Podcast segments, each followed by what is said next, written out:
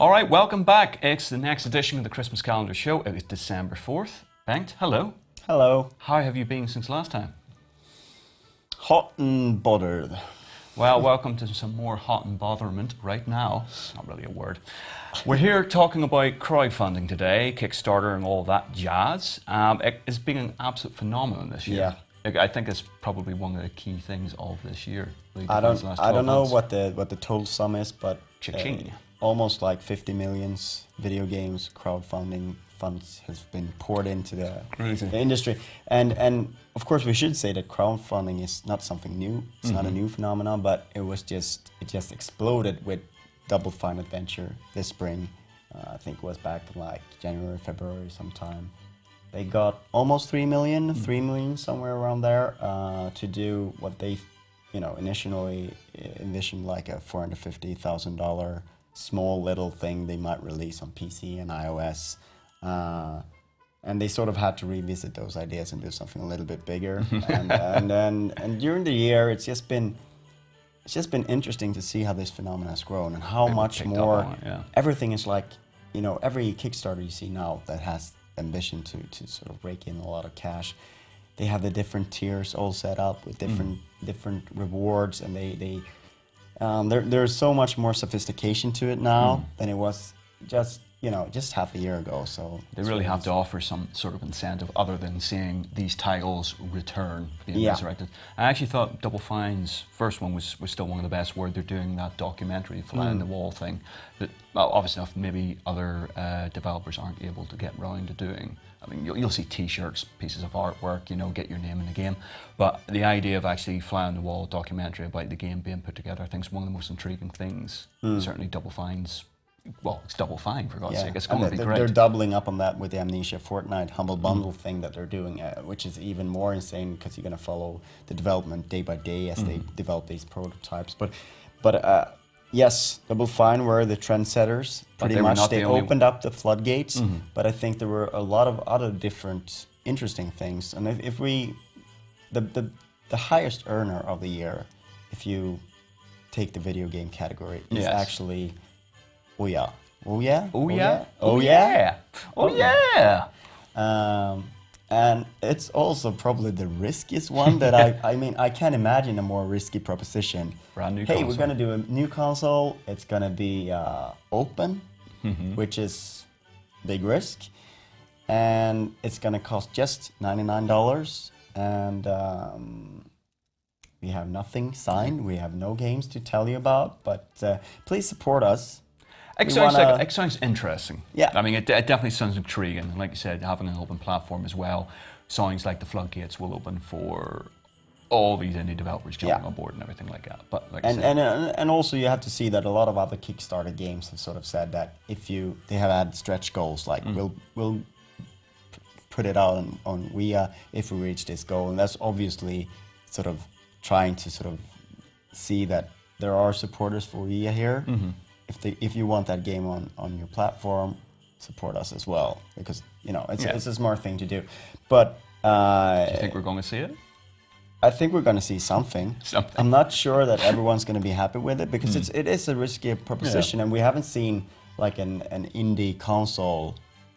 I mean, I don't know how yeah. long. Yeah, so or like E3DO maybe the last one. Uh, so that's going to be very interesting, and I, I understand we're we're talking a lot here, so we need to speed along. There's been a lot of big big other games as well, and they all got something in common. They got a they got like a, a big name, a big franchise, something that's been forgotten, something that maybe uh, uh, traditional publishers don't want to put their hands on.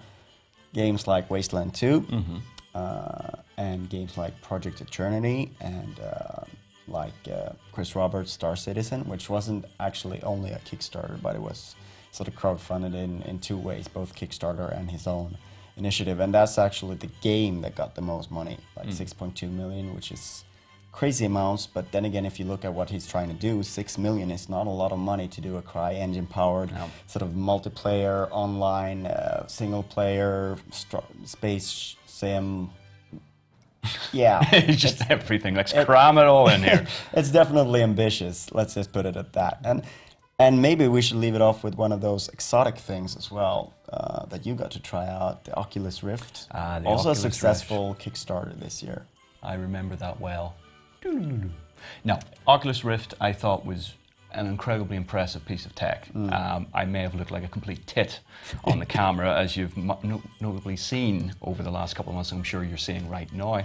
Um, but I thought went along, obviously, uh, talked to John Carmack about it, who tinkered away with the, the original design of the kit and allowed some new stuff based on what he was playing about with. And again, it, it's- it's something that I think a lot of people will want to get on board with. A very risky proposition, but Not as risky though. 'cause No, it's not as actually risky. the tech is hmm. working, right? You've, you've actually played Yeah. it, so we know there's it's there. But the way Carmack sort of said was you'll see people, devs and stuff like that, and people want to tinker around with new tech will be on board with hmm. this. Whether it hits that mainstream appeal, hmm. again, we might be a couple of years out. But I, I could honestly see this being a thing for maybe not next gen, but next, next gen. Because we got to keep pushing those first person shooters somehow, right? That's right. Anyway. And uh, so, so uh, I guess we'll finish off just saying something about the the future of it, the risks of it. Whe- Whether indeed it will continue past this year, I think it will go from strength to strength. But I think what we were discussing about not every title is going to hit the goal. No, no. I mean, not every title does, Mm-hmm. and especially the middle are the ones that are hurting. You know, the Mm. ones that may have some. They, they already have a studio set up, so they have the cost, so they can't do it dirt cheap. Mm-hmm. And uh, but they're not. They don't have the name to sort of bring in the the millions. Those are the ones that are going to suffer. And I, and I think we're also seeing a little bit of backlash now uh, with uh, Elite Dangerous and Godus. They're not getting funding as quick as some of the others were. Uh, and perhaps that has to do with the names involved that people are a little bit skeptic about, you know, them actually pulling off the games, or uh, something else, Too or, many, too quick, really. or, or maybe it's a little bit Kickstarter fatigue. People Yeah. don't want to put too many, too much money into games that you don't know mm. if they're coming. They're, they're, you know, so that might We'll be. see it. how it goes. I, I don't think we'll not be hearing the last of this name anyway. I think No. Kickstarter will still be with us definitely next year. But as for today, I think that's just wrapping up now. We're straight on to our newest indie darling, as well as Emily with today's competition. So my indie darling is N Plus on Xbox 360 um, because it's it's an awesome game to play four player in your sofa back home, um, and I don't think it has been mentioned enough. And you better port it to PlayStation 3. Thank you. And my question for you today is what is the name of the Sega console ToeJam and Earl originally appeared on? As always, write us an email at xmas at gamereactor.eu with the answer in the subject line. Make sure we get your answer before 12 noon tomorrow Central European Time for a chance to win ToeJam and Earl on XBLA.